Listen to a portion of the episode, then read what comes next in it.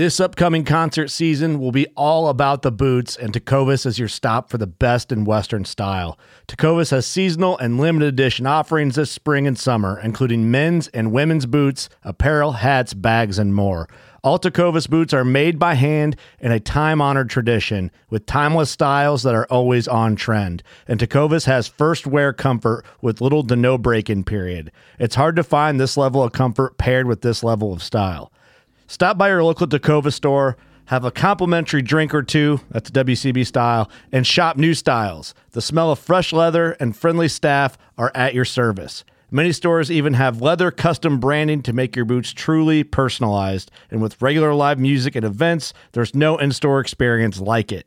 If you can't make it into a store, just visit tecovas.com. That's T E C O V A S.com. They offer free shipping on all boots, as well as free returns and exchanges, and ship right to your door. Go to tecovas.com and find your new favorite pair of boots today. Fishing like a local isn't just about catching fish. It's about connecting with the environment and the people who call it home. It's about hearing the stories and traditions that have been passed down for generations and sharing unforgettable moments with the people you meet along the way. Fishing like a local is having an experience that stays with you forever. And with Fishing Booker, you can experience it too, no matter where you are. Discover your next adventure on Fishing Booker. So, Cody, big day, So there's a multiple fronts, why. right? I don't. I don't know. You, like we should do some pre-prep when you're going to throw things at me. it's a- Absolutely, it was a big day, but I don't know what you're That I wanted about. to convey the Uh, well, truth. one number one, we have a guest that is on time. Awareness to, Oh yeah, that's to absolutely huge. Not not so much on time. It's not like our guests are a lot of times late. It's the killing animals. the How do I login, get the it? microphone, Brittany- get everything ready. And uh, okay? Today's guest My is just an absolute superstar Axelrod. at that.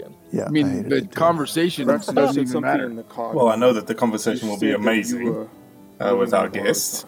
Uh, you are There's not in America. You're not even in the same day time frame that we're in. You're 10:30 the next morning, right, Shanna? that works Correct. for a non-profit that is a hunter. So, Shanna Finis, why don't you go ahead and introduce yourself to the millions of the thing that adoring fans about when it comes of Blood. Origins that listens to Cody and I take cheap shots at one another at, on the roundup?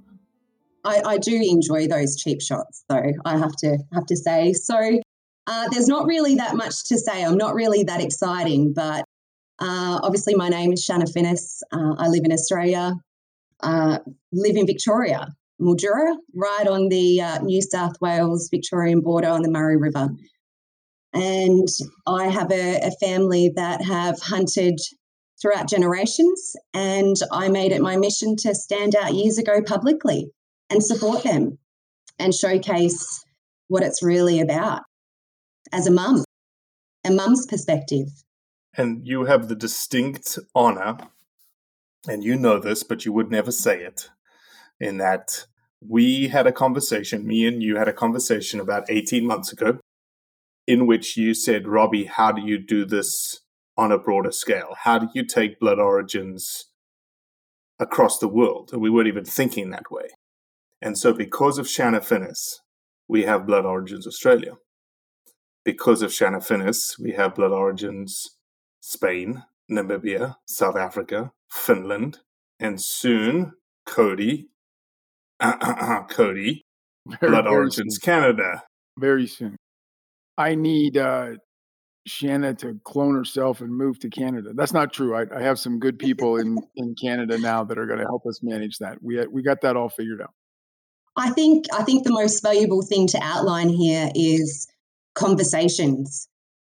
Starting a conversation, acknowledging somebody's success, admiring them for who they are, and starting that conversation, you have no understanding of where that can lead to. Um, an offering of support, a willingness to listen and learn the things that can be achieved from those conversations. And it doesn't matter where we are in the world right now. You look at technology, and it just gives us an opportunity to feel like we're beside each other. hmm Mm. Well said. Oh my gosh, well said. Could we just take that as the mantra for the hunting community on a global basis, right, Cody? Yeah, absolutely. The, well, the the human community, even on a bigger scale. With our our focus being on the hunting community, but uh, yeah, I agree 100%. If more people were just willing to have a conversation with like a true, legitimate, with integrity conversation, uh, we would have a lot less problems across the entire uh, human population. Mm. There's a whole lot of knowledge out there. And through those conversations, we can pass on that knowledge and, and utilize it because, you know, we, if we focus on some of the things that where we go wrong within the hunting community. I think one of the biggest issues is ego. If we leave our egos aside and offer others the opportunity to be listened to, we could uh, be bigger and better in no time. Hear that, Cody? Take your ego out of it. Oh yeah, yeah. Because yeah, I'm the I'm the ego filled person around. Yeah, absolutely. Well, I would say we are very good about not having any ego on this project, which is the whole point. And if any of us did understandably come forward with an ego, I think it would be checked very, very quickly. Yeah. Yeah, absolutely. The the reputation and the the kind of integrity of blood origins, that's what it stems from is taking taking the ego part out of it and just trying to uh to accomplish the mission um, is is what's what's led to the successes we have. And would it be true to say that a lot of really good missions programs could have failed at the hand of egos in the oh, past? I think it would be. I think it would be true to say that yeah, that, that they have, that yeah. that has happened absolutely. That yeah. that it becomes it becomes more about uh, fame or wealth or recognition for an individual than the accomplishment of the mission. Mm, true. So obviously, having Shanna on is part of the big day. Um, we got a couple of conservation club members today, by the way. Uh, conservation club is our way for companies and brands and organizations and industry partners to get behind Blood Origins. Just to say simply, we're putting our money where our mouth is. We believe in what you do. We want you to go find conservation projects all around the world with people like Shanna, with people in Africa, wherever we can find projects, and just do what you do. And today we had two actually come on board. Uh, the first is a outfitter out of Arizona, Big Chino Outfitters, came on with $100 per month. Incredible. And a Australian company is about to come on board, uh, Nexus Arrows will come on board with another $100 per month. Australian companies are kicking ass in the conservation club. We have Ozcut at $100. We have Dog and Gun at $100. We have Nexus at $100. We have Kayuga Broadheads at $50. It's and then obviously we have a ton of Australian companies involved in our supporters program. Um, so yeah, big massive props to Aussie, Australia, our Australian supporters, and Australian Conservation Club members. We are pretty awesome down under. You have to admit, we are kicking goals. You definitely um, are. You definitely are, and and and Shanna, you are one of our favorites. Yeah. So even though you are behind the scenes, you are I the mom being, behind the scenes of Blood Origins Australia. I love uh, being behind cannot, the scenes. so um, so we've talked about supporters program, conservation club. Don't forget if you are a Amazon shopper. I don't know if this pertains to Australia or not. You, you know, it may work. Who knows? People can try it. But if you go to smile.amazon.com, maybe smile.amazon.com.au, I don't know.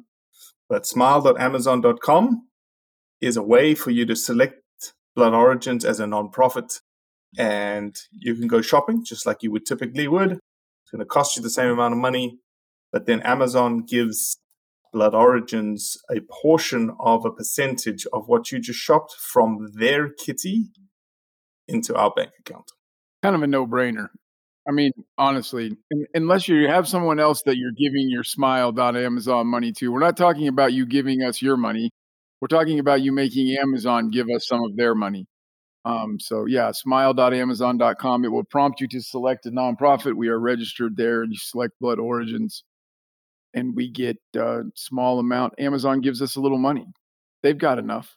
And talking talking about down under and conservation works and and so forth, I do want to give a bit of a shout out to a few few blokes that I would say are kings of conservation uh, within field and game, Geelong field and game, uh, and a hen house program that obviously they're they're participating in. Um, you know, last year they took on um, a program at Connewarre Wetland with great results. Um, you know, putting out hen houses, the breeding program was amazing. So that now has grown to a statewide program. Um, you know, hen houses are being installed across Victoria and it's being conducted um, by Professor Marcel at Deakin University. And I just, you know, the boys down at Geelong Field and Game, uh, I take my hat off to them. They inspire me every day to be better. So shout out to, to the boys and uh, the girls that are involved in the hen house program because they do they do hope to obviously expand this breeding program um, to be a national program in time to come. So that information and that data is going to be so valuable down the track. And I know that Robbie, you like Geelong Field and Game. Yes, I became a Field and Game Australia member, and I had to select my uh, my chapter and I did it on behalf of Blood Origins. And um, the chapter I joined was the Geelong Field and Game Australia chapter. Well done. And uh, for Glenn and the crew and, and the whole you know kit and caboodle of FGA, you guys are doing amazing work. Um, let us help you. Let us do a proof video of Connewarre, just like we did on the Heart Morass. Send us some videos. We'd be happy to, to do a proof video for you. And then I just wrote this down um, do you think that Geelong Field and Game has, or Field and Game Australia and Victoria, do you think they have the number of hen houses that they have put out? Number one. Absolutely. And number two, how many ducks have been produced they, as a result of those hen houses? Trent uh, down at Geelong Field and Game, he's the king. He is the king, and he has that data. They're ready for anybody that would like to see it. Um, and his his vision is to create the biggest breeding program in the southern hemisphere. Like he is the backbone. Um, there's so many members down there that you know put so much time into making this happen, but Trent is at the at the top. So they have the hen houses numbered. So we actually have I'm Sunraysia Field and Game. So you might be able to become a member of Sunraysia Field and Game too in time, Robbie. But we have uh, I think it's 27 hen houses that are coming to Sunraysia. And for me, that's something pretty remarkable because we had some of the best hunting um, areas for duck hunters in Victoria to travel to and to participate um, in during a season, but we've lost all that. It's all been taken from us.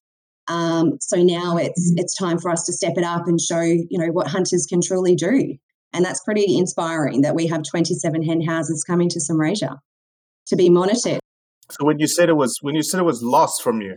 Yep. So basically what does so that mean? we had uh, areas like Wallpolla Island, which I think I've spoken to you, Robbie, about in the past, mm-hmm. that the boys would typically hunt through a season. So that's been transformed to a national park now, and we can no longer hunt.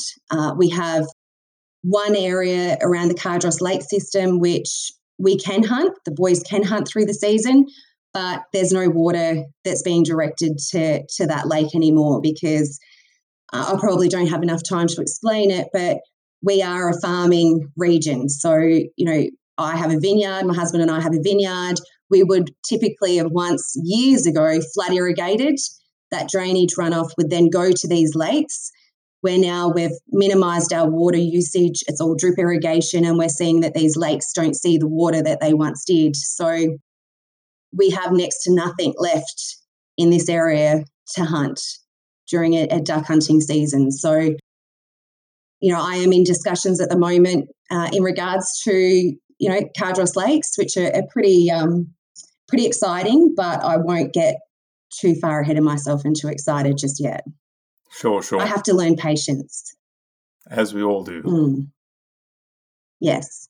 but to see this uh, hen house program going ahead and to be a part of it is something remarkable. And it's given me a little bit of a boost. Very cool. Awesome. Cody, anything else you want to say as we get rolling? No, I think we covered it. I'm excited. Let's get into the topics. I see you're drinking water. Shannon's drinking tea. I'm drinking whiskey. Should be a or coffee, Shan. No, Is no. that your second coffee of the day? Hot water. Hot Why? water. Yeah. Why? I've had Straight hot water. I've had my coffee intake for this morning. It just calms me. Just hot water. No salt, no lemon, no nothing. Just hot water. It's good for your body too, they say. Anyway, Is they? Yeah, they everyone on the internet. everyone can have an opinion these days. That is true. Very true. Very true. Well, let's get into it. And uh, as our guest, Shanna, we sent you a couple of articles that have popped onto the radar this this week. Uh, we typically let the guest pick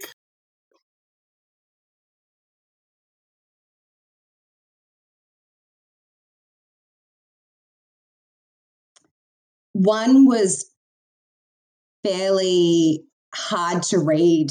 To, well, they were all hard to read, but one in particular was quite frustrating, and it was the one uh, headline: "Just let the wild horses be." Mm, what a topic to start with wild Mm, horses. Mm. It's It's not a controversial topic at all. No, not at all. Not at all. But Cody, do you think that wild horses? Let me ask this. Let me, I'll back it up a little bit. What do you think is the most controversial wildlife management topic on the globe? Oh, on the on the well, I don't know. I mean, that would have to be. I would only have knowledge of what's the most controversial as far as the discussion happening in the United States. I mean, I'm sure. I still think even in the United States, there's some some uh, megafauna in Africa that is going to be the most controversial. I mean, I think I still think I, I think possibly you know yeah, I don't know. I mean, the the horse one, the horse one is definitely the most controversial thing happening in the United States. Um, More controversial than wolves? I think so. Yeah. I mean, I think if you just straight polled people, I think there's more people that understand we've got to manage that are that are willing in some extent to manage wolves than there are willing to manage by any means necessary wild horses. Yeah, I would agree. I think wild horses. It, it, it's it's something that everyone recognizes is having such a detrimental impact on the ecosystem. Like the numbers are out of control. The estimates of wild horses in the United States is about seventy-two thousand. I think the the capacity that they had was again it's like elephants like it was it's a tenth right? It's like 8000 horses or 10000 horses and it's now 75000 horses or whatever the estimate is. And there's visible issues visible ecosystem damaging but it's a horse. And there's emotions and there's a connection and they've been utilized. They've helped us modernize to become who we are today. And, you know, a lot of the argument is that without the horses, and this is the same issue here in Australia, we have the same issue. We could pretty much overlay these issues that without the horses, we wouldn't be what we are today. So there, there is an element of respect that we have, but there's not much common sense happening, which is worldwide. You can pile on top of that that we created the problem too, True. right? Like we we we brought them here. Um and so yeah, it's a it's a very controversial issue. I don't I don't uh it's probably the one that uh that I personally would I really like horses. Like I've had horses, I love to ride. I'm a big fan of horses. Um and you know it's it's probably the one that I would put the most of my time and treasure into to try and figure out a non-lethal solution to. But I mean, what do you do when you're 65,000 horses over capacity for the for the ecosystem? I I don't I don't know what you do, but it's uh it's the, the article was kind of silly, right? I mean, the article was playing off of a it'll fix itself problem. Uh, it'll fix its it'll fix the problem itself kind of scenario, and that's just there was no I mean, solution. There was no solution right. offering a solution within the article, and I I printed off the article and I grabbed my highlighter and I started to highlight. And then in, in the end, when I finished with this article, I was like, I've highlighted it all. Like I need to just focus on the little things that I haven't highlighted because there's so many there's so many conflicting words within this article, and the only thing that it is achieving is uh, a drive in emotions, picking issues uh, with no solution. And uh, the one thing that I actually liked in this article was my invasive species is tastier than your invasive species. I thought that was gold. Yeah. I love it. I actually love it. And I, I want to steal it because I think that is the most valuable few words in this article and something that we could all utilize. Yeah. But I'm going to get my haters from saying that. No, it's it's you know when I asked Cody the question, feral horses massive wildlife problem were embroiled in emotions, and they even said it in the article. It's like you know comparing feral horses to feral cats is pathetic on its face. I highlighted maybe, that too. Maybe, but honestly, not because you know we don't have as big of a feral cat problem here in America as Australia has a feral Huge. cat problem. Huge. And you talk about biodiversity impacts of those feral cats, and again, embroiled in emotion because they're so entwined into human culture today that there's just no way around it. There is like the horse situation, a cat situation, there's no way around the end result there. And the end result is you're going to have to lower the population somehow, whether by lethal means or non lethal mm-hmm. means. And so you have in the feral cat world, you have these people that are, you know, catch, neuter, catch, neuter, and replace. So they're putting the animals back. They're just not going to breed any longer. Okay. So that's their non lethal management technique. And the horses, Cody, they used to do roundups, right? They used right. to round up thousands of horses and put them on the sale block. Not even on the sale block, they would give them away. Hmm. But nobody wants them anymore. There's there was just too many. There, there used to be an incredibly cool program um, in my hometown of Hutchinson, Kansas, where they would come by the truckload to the state prison. Um, and they had built a really nice facility. Um, it, it was a it was a win win win because the horses got to live the inmates were legitimately impacted by being taught how to train a horse and then training a horse. Like you would go to the auction and see hardened criminals just bawling their eyes out because their horse was getting adopted. But at the same time, and then people could also get, you know, good sturdy horses for an affordable price at the auction. Um, and that it, at least in that region it was just so it like flooded the market right like there was just so many horses that it wasn't a viable complete solution for the problem um but yeah it's just you know they're a very hardy sturdy animal and they're going to breed and they're going to grow and they're doing a lot of destruction and and something has to be done and at some point they're going to pull the plug on a on a lethal solution that gets broadcast all over the place, and it's going to be a real, uh, it's going to be a shit show. Well, Rhonda Rhonda outlines in this article that the problem actually started with um, the Bureau of Land Management when they took over the wild horse management. Well, that's not true. It started when man introduced horse to the wild. Um, and then she went on to say that uh, basically, you know, in the good seasons when there's rainfall and there's plentiful feed, that there's no issue that these horses breed and that the horses will take care of themselves and that they won't breed um, when when the conditions aren't right. And you know, um, BLM they when obviously the good seasons were happening. There was rainfall and there was feed. It was all good. But then when the drought emerged, that they drilled uh, obviously water holes for these horses. So we're introducing something that's not natural for them to sustain their populations. Then, obviously, going forward down the track a little bit, they decided that they needed to deal with these numbers. So they took that water away. But she has outlined that you take that water away, these horses that were living wonderful, beautiful lives turned on themselves too. So, you know, you look at the animal themselves and how nature takes its course, and they try and, you know, that competition for the strong to survive and the weak, they you know, they were fighting, they were trying to kill each other when they were coming to the water holes. It's just, she's outlining all these issues. Uh, in fact, you know, yeah, it, it's, it confused me. The whole article was, was painful, to be honest.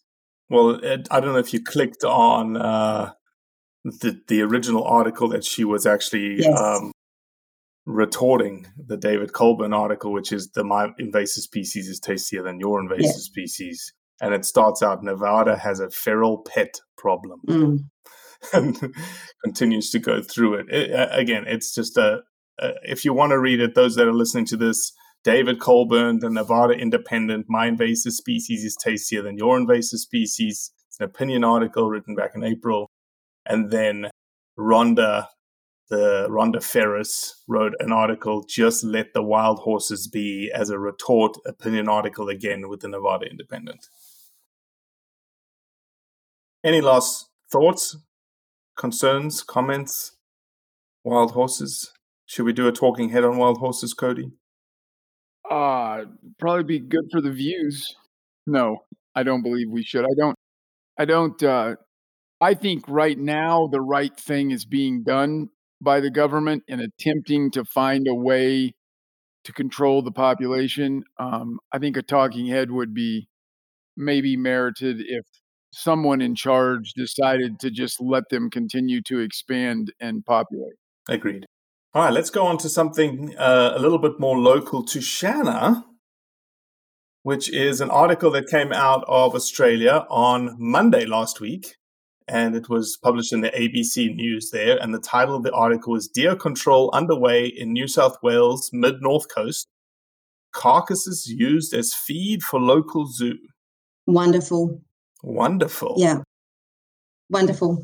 So, so Shanna, talk to the audience a little bit because you have obviously better background than we do about deer in Australia. I know there's obviously a lot of, you know, arguments back and forth between calling them pest species, invasive species, which they are, and game species as as a resource.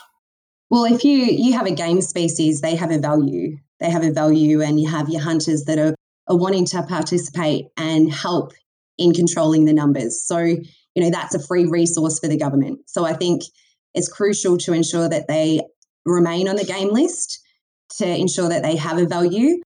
Obviously, there's some areas where numbers have exploded um, and there are culls that are conducted. I do feel that this particular article and this program is a positive one because they're not being left, they're not being culled and they're not being left to, to go to waste. So we're showcasing what we can do with these animals, that we do have to manage them. Uh, and, and obviously the positive aspect that they're going to, to feed animals in the zoo. I, I can't see anything negative about this whatsoever. But you know, keeping them on the game list is is crucial. Yeah, and for everyone's edification, you have a lot of deer in Australia. They are, as Shanna said, their abundance is increasing tremendously all the time. Um, and you have areas and pockets in which they're very detrimental to agriculture.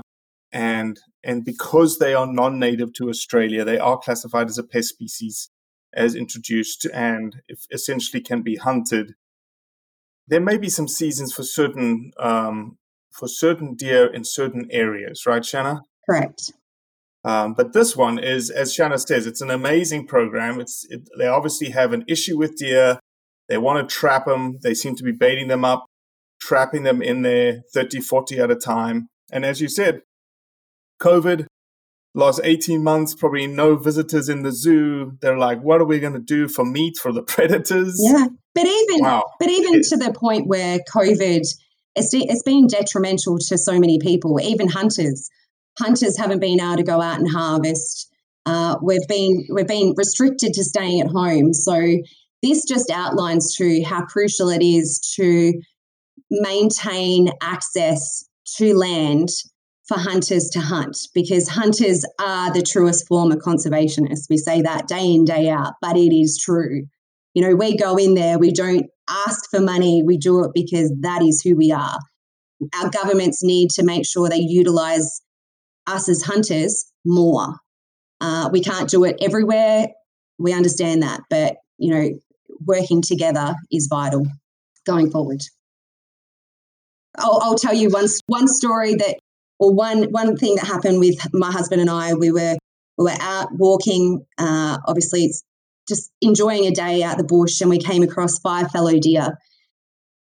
Unfortunately, this area it was a flora reserve, which then has been transformed into a flora and fauna reserve. We can no longer hunt there. So I, I spoke to one of the officers and I said, what's the chance that we could come in as law abiding hunters and harvest these deer? You know, we could share this food with friends and family. It could fill so many freezers. The answer was straight out no, you can't. So those deer that we came across, they were going to be culled. There's no question, but they were not going to be utilized. And that makes my blood boil.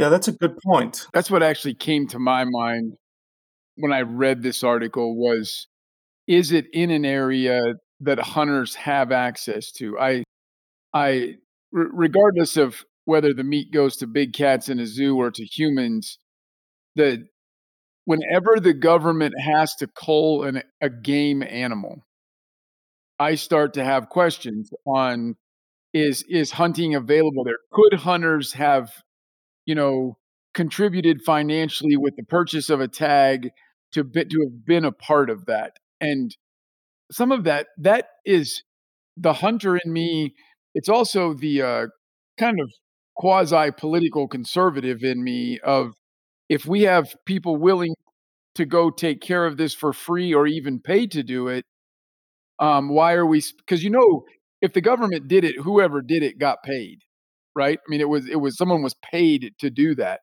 um, and that that's the it's not a great big deal but that's what came to my mind with this is anytime the government is having to cull a game species, I want to know the backstory of why hunters weren't allowed to harvest that species. Because obviously, somebody decided there's too many of them.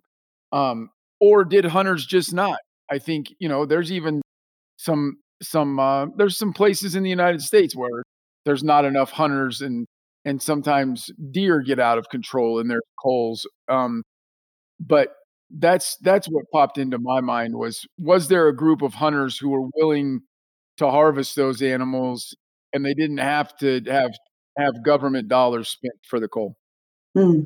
and you look at the australian uh, deer association they are they're amazing they do some amazing work there's there's some big brains in that organization and you know I, I just think we could be our governments could be utilizing those brains so much more uh, in a positive way. So, and that's a shout out to the ADA. They they do some yeah amazing things. Yeah, big shout out to ADA in Australia. I, I what I loved about this article was the back end of it. Mm. In that we don't we don't learn a lot about Mr. Chamberlain, who is the caretaker at the Billabong Zoo Koala and Wildlife Park, but he is clearly against hunting and against killing animals, right? He is this wildlife lover. But he says, um, the Billabong Zoo owner, Mark Stone, sorry, not Mr. Chamberlain, Mark Stone said it was disappointing to see feral deer culled. So he was obviously against it, um, but would rather use their carcasses than let them go to waste. At the end of the day, to see mistakes that man has made that has created this problem is obviously very sad, he said but it's better than the meat going down a hole. and the meat was given to the big cats in the park and saves a few dollars in the process. And he's also it. It listen. Here's the thing that I thought about Mr. Stone was that he took the time to say it helps on the dollars and cents side of things, but it also creates more work on our side preparing it. They literally gave him free meat and he had to throw in that it was more work. That's my complete impression of Mr. Stone right there. Yep. Good point. Hmm. Good point indeed. Okay. Uh, Cody decided that he was going to throw in a, a sea bass article this week um, to just change things up a little bit, uh, to throw Shanna for a loop, obviously. It was so interesting. Cody, First of all, did either of you know how big sea bass can get? Like two meters? Yeah. In Isn't yeah. it like a? Isn't it like the Goliath grouper? Isn't it about the same thing? I know very little about fisheries. What's your What's your degree in again?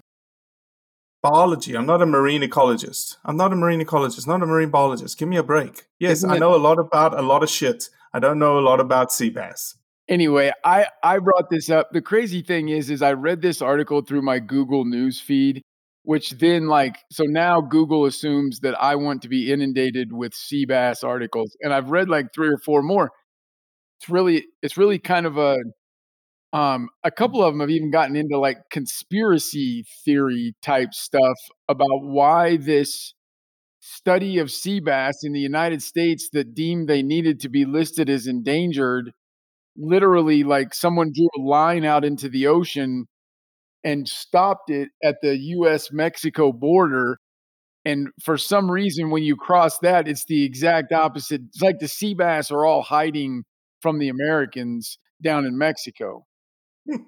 Um, and I don't, it was just, uh, it was encouraging to me. I think there's a lot of, I'm not going to say a lot. I think there's some biologists in wildlife conservation type roles who would have just not reported on this because there's some good news about the populations of sea bass and I, I i don't see enough of that. I don't see enough of hey hold on a second. There's actually a whole bunch of sea bass left. Um, and in fact you can go into any fish market in Mexico and they're all over the place, which obviously means if they're there every day, then they're still fairly plentiful out in the ocean. Um, I, I don't know. That's what struck me was this bio, this wildlife conservation focused scientist, um, kind of pointing out a good thing, kind of pointing out that maybe the data that's got people all wound up about sea bass is a little skewed because it only covers one section of water and the smaller section of water too, which was concerning because reading that article was stating that 73% of the species range is Mexico's water.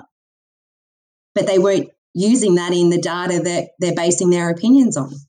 Yeah, and maybe it's kind of like it's kind of like classifying kangaroos as endangered when you did a population study here in Colorado, right? True. We don't we don't need to list them, right? I mean, they're still they're doing okay in the world, um, but there's not very many here. You know, I've yet to see one.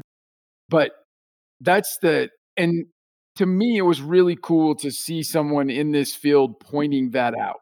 That's that's why I grabbed the article. It wasn't some. I also now kind of want to dive and see it. I want to see an eight foot sea bass. That's a big damn bass. Um, but that's why I brought the article up because I think he was pointing out a skewing of some data or at least a limited grasp of some data in putting something on on the uh, the the actual endangered species list, right? Am I saying that correctly? Yeah, so I'm going to play devil's advocate for a second, and I don't know if it was a true U.S. Fish and Wildlife Service ESA listing or rather a um, or uh, I you know maybe it was tied to IUCN, but let's you know I'm going to look at the benefit of the doubt on the other side of the coin for a second. Let's just talk think that maybe this was tied to California and fisheries regulations in California. And so, any type of science that would be undertaken for the state of California in terms of setting its fisheries regulations for those waters would could not consider waters that they could not fish in. No, it, it was the International Union for Conservation of Nature, also known as the IUCN, that listed them as critically endangered. Correct. Not the state of California. I will never put an article on here about the stupidity of the state of California because I don't think it's worth discussing. Okay. IUCN has them listed as critically endangered. The data from IUCN did not have any population data from Mexico Gotcha. Which which consists of 73% of the species entire range in the world is Mexican waters. You have to start asking questions though. That that surely there should be questions asked in regards to this. Uh, and, and one thing I would like to sort of know more about, and I will look into it, is it's a member based organization. There's like 1,400 members member organizations that are involved in that and who they are and what they're all about would be interesting to know as well. Mm-hmm. Mm-hmm. That's a good point, Cody. Very good point. And it was done in a very good, we love the conservation. That's come up a couple of times. Um, I really like that uh, that journal outlet. They seem to do some very, very good, pragmatic, objective journalism. Shout out to the conversation. Mm. It's almost like they're reporting the truth. Mm. Ooh, imagine that. Yeah. I love I love the bottom line. Academic rigor, journalistic flair. Yeah, no, seriously. And they, you know, but yeah, I I it makes it makes me question everything I not everything. It makes me think we should be questioning IUCN more. Yes. On you know, again, if if not to reiterate my ridiculous kangaroo mo- m- analogy, but that's what it is. Hmm. That they went to a place, they, they went to all the places in the world that aren't the main place that sea bass live, didn't find very many sea bass, and then listed them as critically endangered. And then you would have to ask, has this happened in other yeah, areas? How how true and correct is the data that they're they're using? To make, and there's big decisions that are being forged on this data. So, oh yeah, governmental policies on on harvest and import and consumption are based on IUCN data mm. all over the world. Uh, hopefully, it's just one weird example. I mean, if 73% of the sea bass are in Mexico and you were going to study sea bass, it's a great place to go. I mean, I, I would have gladly gone to Mexico to help them count sea bass, and and uh, I don't know. That's why I put it up there was because the conversation in this uh, gentleman in the article, who I've got to pull up his name now, but one positive aspect to that article is that you know the the fishermen are still harvesting these fish. They're still uh, that they're still having an opportunity to make an income for their families. And these the numbers and the population is still, uh, it, you know, healthy. So we need to be tapping into that and looking into that and going. These people are still harvesting them, but their numbers are still in in wonderful, healthy numbers. So that's a win. That's a positive. We don't hear those those stories very often, do we? No, we don't. All right. Oh, hold on. One, hold on. One last thing that I wanted to point out was that the gentleman that wrote this article is actually leading. He is in charge of the next worldwide sea bass population analysis for IUCN. So I, I, I question the past of what they decided. I feel like kudos to them for picking a guy that this is now my go-to sea bass scientist right here. I like this guy. I think he's telling us the truth. And he's in charge of the next IUCN. It gives me confidence that not everyone there is looking to grow the list of endangered species. That's the, the their goal should be to relay facts and data, not just grow their list and make the world seem more apocalyptic. Yeah. Well said. Well said. All right, we have one more article uh, from probably a, a, less reputable journalistic source than the conversation. Uh, the New York Post. I don't even think it's the. It's just New York Post. Um, and there's there's it's a very interesting one. It, it's um it has all sorts of like controversy, drama, conspiracy, all built in around it. And it's an article about a uh, the the the headline of the article is financier says game hunter swindled him out of two million dollars on big kills colon suit. Um, I don't think we're going to talk, you know, about the actual outfitter's name. People can look it up themselves. But I think what's funny about this is this: there's obviously two sides to the coin here, but the suit itself almost feels like back in the day when McDonald's started coming out in America and people were getting sued for hot coffee dropping on their lap, right? And they were suing McDonald's. You never told me that this coffee was that hot. It's almost, a, to me, it feels a little childish that I paid you to make me really big and famous and kill a bunch of big shit. And you actually didn't, we didn't actually kill big shit. And now I'm going to sue you because my ego is a little you know destroyed a little bit uh, because of that. Now, is there something on the other side, Cody? What do you think? Yeah, well, if I mean, if you pay someone, if you know, in the most simplistic of terms, if you paid someone to do this agreed upon thing, they said they did it, and you paid them. If that's what happened, very much so, we're analyzing an article from the New York Post. There's, so if you hit next on the page in the New York Post, it might be aliens, right? I, I, it, okay. We don't know if any of this happened, but this article, this article again is all over my feeds in multiple places. Um, so yeah, I think, I think that uh, if you pay someone for a service, they said they delivered it, you paid them, and it turns out they didn't deliver it. That's a real thing. That's something to be upset about. Um, I don't think any of this is is there any, there's nothing good about this, right? I I also think someone who obviously went and had a very successful multiple times in Africa hunting, um, then wanting all of their money back over inches, um, it's it's not good for us it's it's it's it's not good for the image of hunters.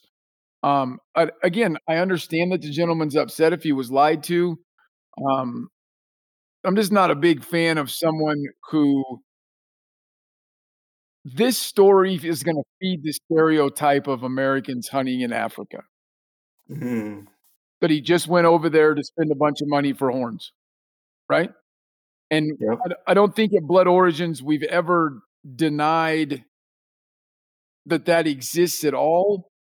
Um, unfortunately, this story is going to feed the stereotype, and pe- more people are going to think that that's why everyone hunts is is horns to hang on walls, um, or to make some especially the rich white guy, right? Yeah, yeah, exactly, exactly. It's, and and you know, the I, I wish that the not the New York Post. I wish the conversation the website that had the sea bass would do a story about guys like me that have a, a mason jar in his bedside saving money just because I want to go to Africa and I want to be a part of that. Um, and they can come and take a picture of my kudu on the wall here that everyone that's ever seen it asked me why I shot a kudu that was that little. Um, because it's a little bitty kudu. It was a coal kudu, um, and it, it was what I could afford when I went to Africa. Right after I got done with everything else, I'm like, eh, what else you got? And I really want a kudu, and he's like, well, will you shoot a coal one? I'm like, absolutely. I, the horns mean nothing to me. They look cool on the wall, you know. Like if I told people it was an Inyala, maybe I would look like I had a big one right? But it's not. It's not a big kudu. I can tell you that. But it doesn't matter to me, and and I wish that the stories of those of us that just want to go to Africa and be a part of that culture and the hunting culture and the and the just whatever sickness I have to go back to Africa. Um, and it has nothing to do with Hornside. Um, and there's many that have lost sight in the true value, and the value lies with the memories and the experience of our hunts, not the size. We have to sort of refocus and, and shake a few up to to jog their memories as to where that value lies. And you know, when when, no when a mount is mounted to a wall, it's a it's an offering of respect for that that game that you've harvested, and offering it an opportunity to be acknowledged for its true beauty for generations to come. I think you know it's not the size that we should be focusing on, and this just showcases egos. Once again, I think that was my reply to you, Robbie, the other night. That's right. That's right. You were like, oh, this is all about egos right here hmm. On both sides of the equation. Correct. I think there's, I think there's, so I want to, not even devil's advocate, I just want to extend the conversation. Because I'm going to Idaho on a mule deer hunt. And I hope that I find a great big mule deer. Right? I mean, I'm not right. denying that. I'm not. I'm not saying it doesn't matter to me at all in any way. If there's two deer standing there and I've decided I'm going to shoot one of them, I'm shooting the one with the bigger horns, right? And, and I actually think of the, it, I can admit that some of that is like I wish there was a more fun, gameful, almost innocent word for ego, right? I'm going up there with my two best friends in the world, and there's a little bitty. I want to shoot a bigger deer than they are. I do, but that's not. It's, it's not what's driving me. It's not what's driving me to go do that. It's not my focus. The last time I went on a mule deer hunt with those guys, I shot a mule deer whose horns are in a drawer next to our couch because that's how small he was. And I literally had to get on my phone when we spotted him. To, I had to check the the Utah regulations for how big the horns had to be. But I wanted to put meat in my freezer. That that was the the driving factor on that trip. Um, not really. The driving factor was spending time with my friends, um, and and doing this thing that we love to do. But I also wanted to put meat. But I think there is a conundrum there that I'm perfectly willing to admit that when I go to Idaho in October, my trip will be just a little tiny bit better if I shoot a great big mule deer. It will. No, for sure. I don't know. And I, I suppose that is ego, right? Like, I, I, I, suppose it makes it a little bit better for me. Um, it's just, it's about 6% of my motivation, right? It's, it's very little to do. Your hunt's not going to be ruined if you don't get the biggest you're still going to. No, my hunt's going to be ruined if my heart explodes in the mountains of Idaho because I'm fat and out of shape. That's the only thing really that could ruin my hunt. And hopefully I just die and don't have to deal with the aftermath of that. But no, nothing's going to ruin my hunt. I'm going to have a blast. And I've been on multiple hunts with these two guys, um, including a, a, a bear hunt with Robbie in Maine, where in fact, again, I have a great wall of defense here, but the size of the animal is not my prime motivation. My prime motivation, my prime motivation for the bear that I shot in Maine at that instant was he's big enough and I got to get out of this rain. It's raining so hard that I the skin is falling off my fingers and I got to get out of this rain. So I'm not waiting for a bigger one and he's on the wall downstairs. And my, at the time, seven year old stepson asked me why I shot a baby when the mount showed up. It's not a baby. Okay. It's not. I didn't shoot a cub, but it's not a very big bear either. I can admit that. I'm totally happy with it. And, and anyone that gives me grief about it does does not hurt my feelings or ruin that hunt in any way. That was a great hunt great time in the lodge, met great people.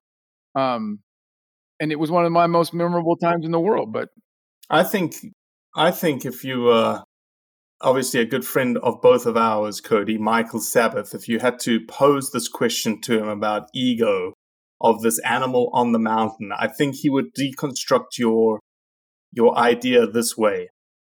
Ego is going to be tied to you shooting that animal because this is something that you want to portray to the world of how great a hunter you are.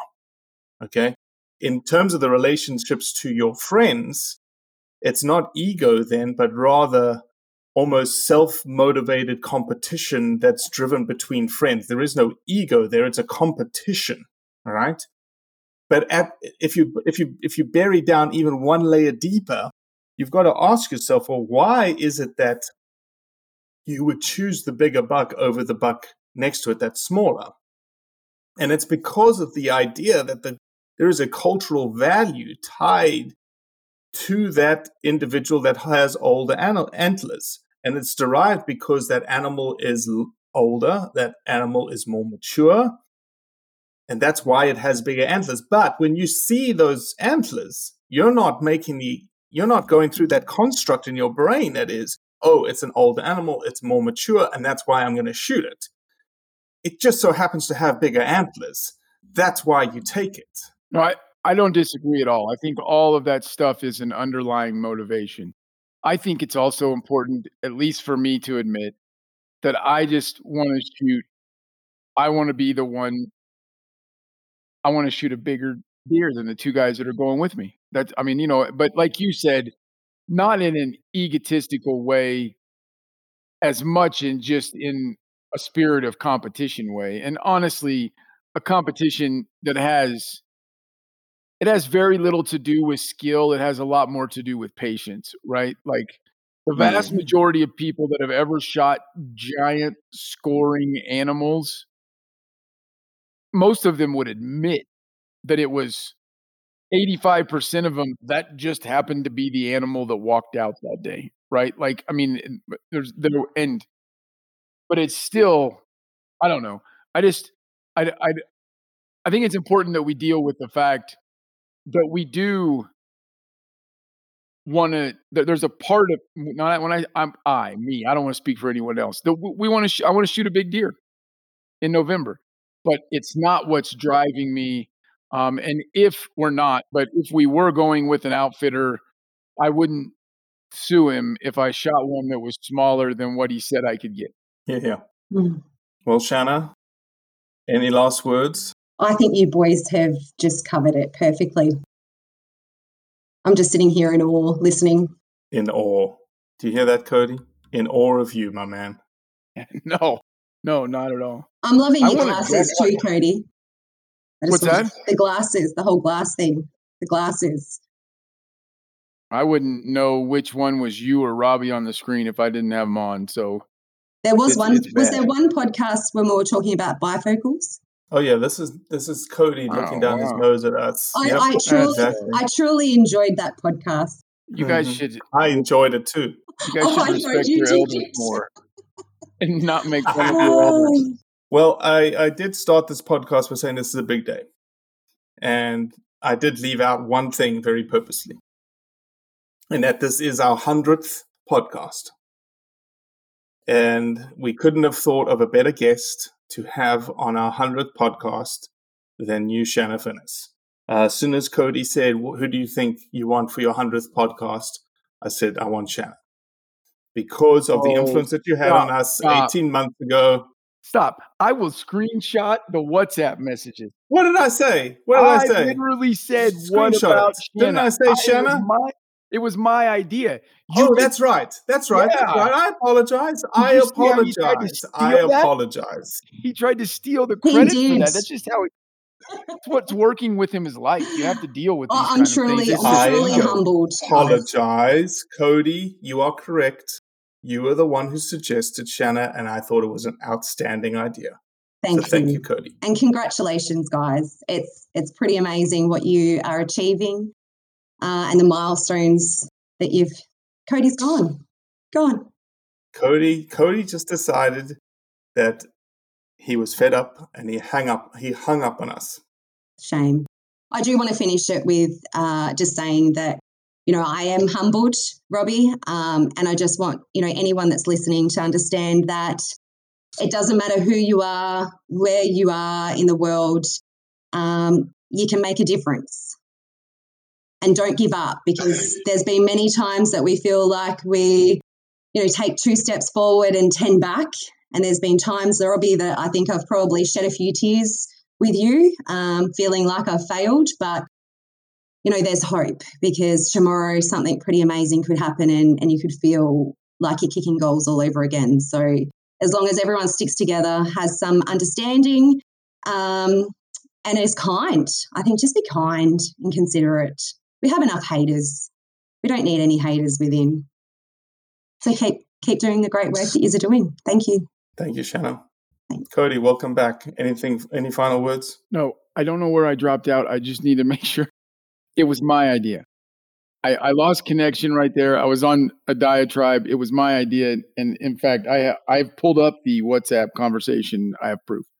We have admitted. I have admitted that it was your idea, you and I was just going along with it. That it was a watch great him, idea. Shanna. I do. Yeah. I do. He knows I do, and I'm a bit like a mother. I think once you're a mother, you're always a mother. Uh, and Robbie, you can vouch for this that I'm always sort of saying or reminding make sure you don't push yourself too hard make sure you're taking a break make sure you know you're switching off turning off because i think social media is there's so much on there that it can be so draining at times and i think we all need to remember to turn off sometimes and just go enjoy our families even if it's one day a week. Well said. Well said. Good. Thanks. Am i free to go now? Well that's it for today.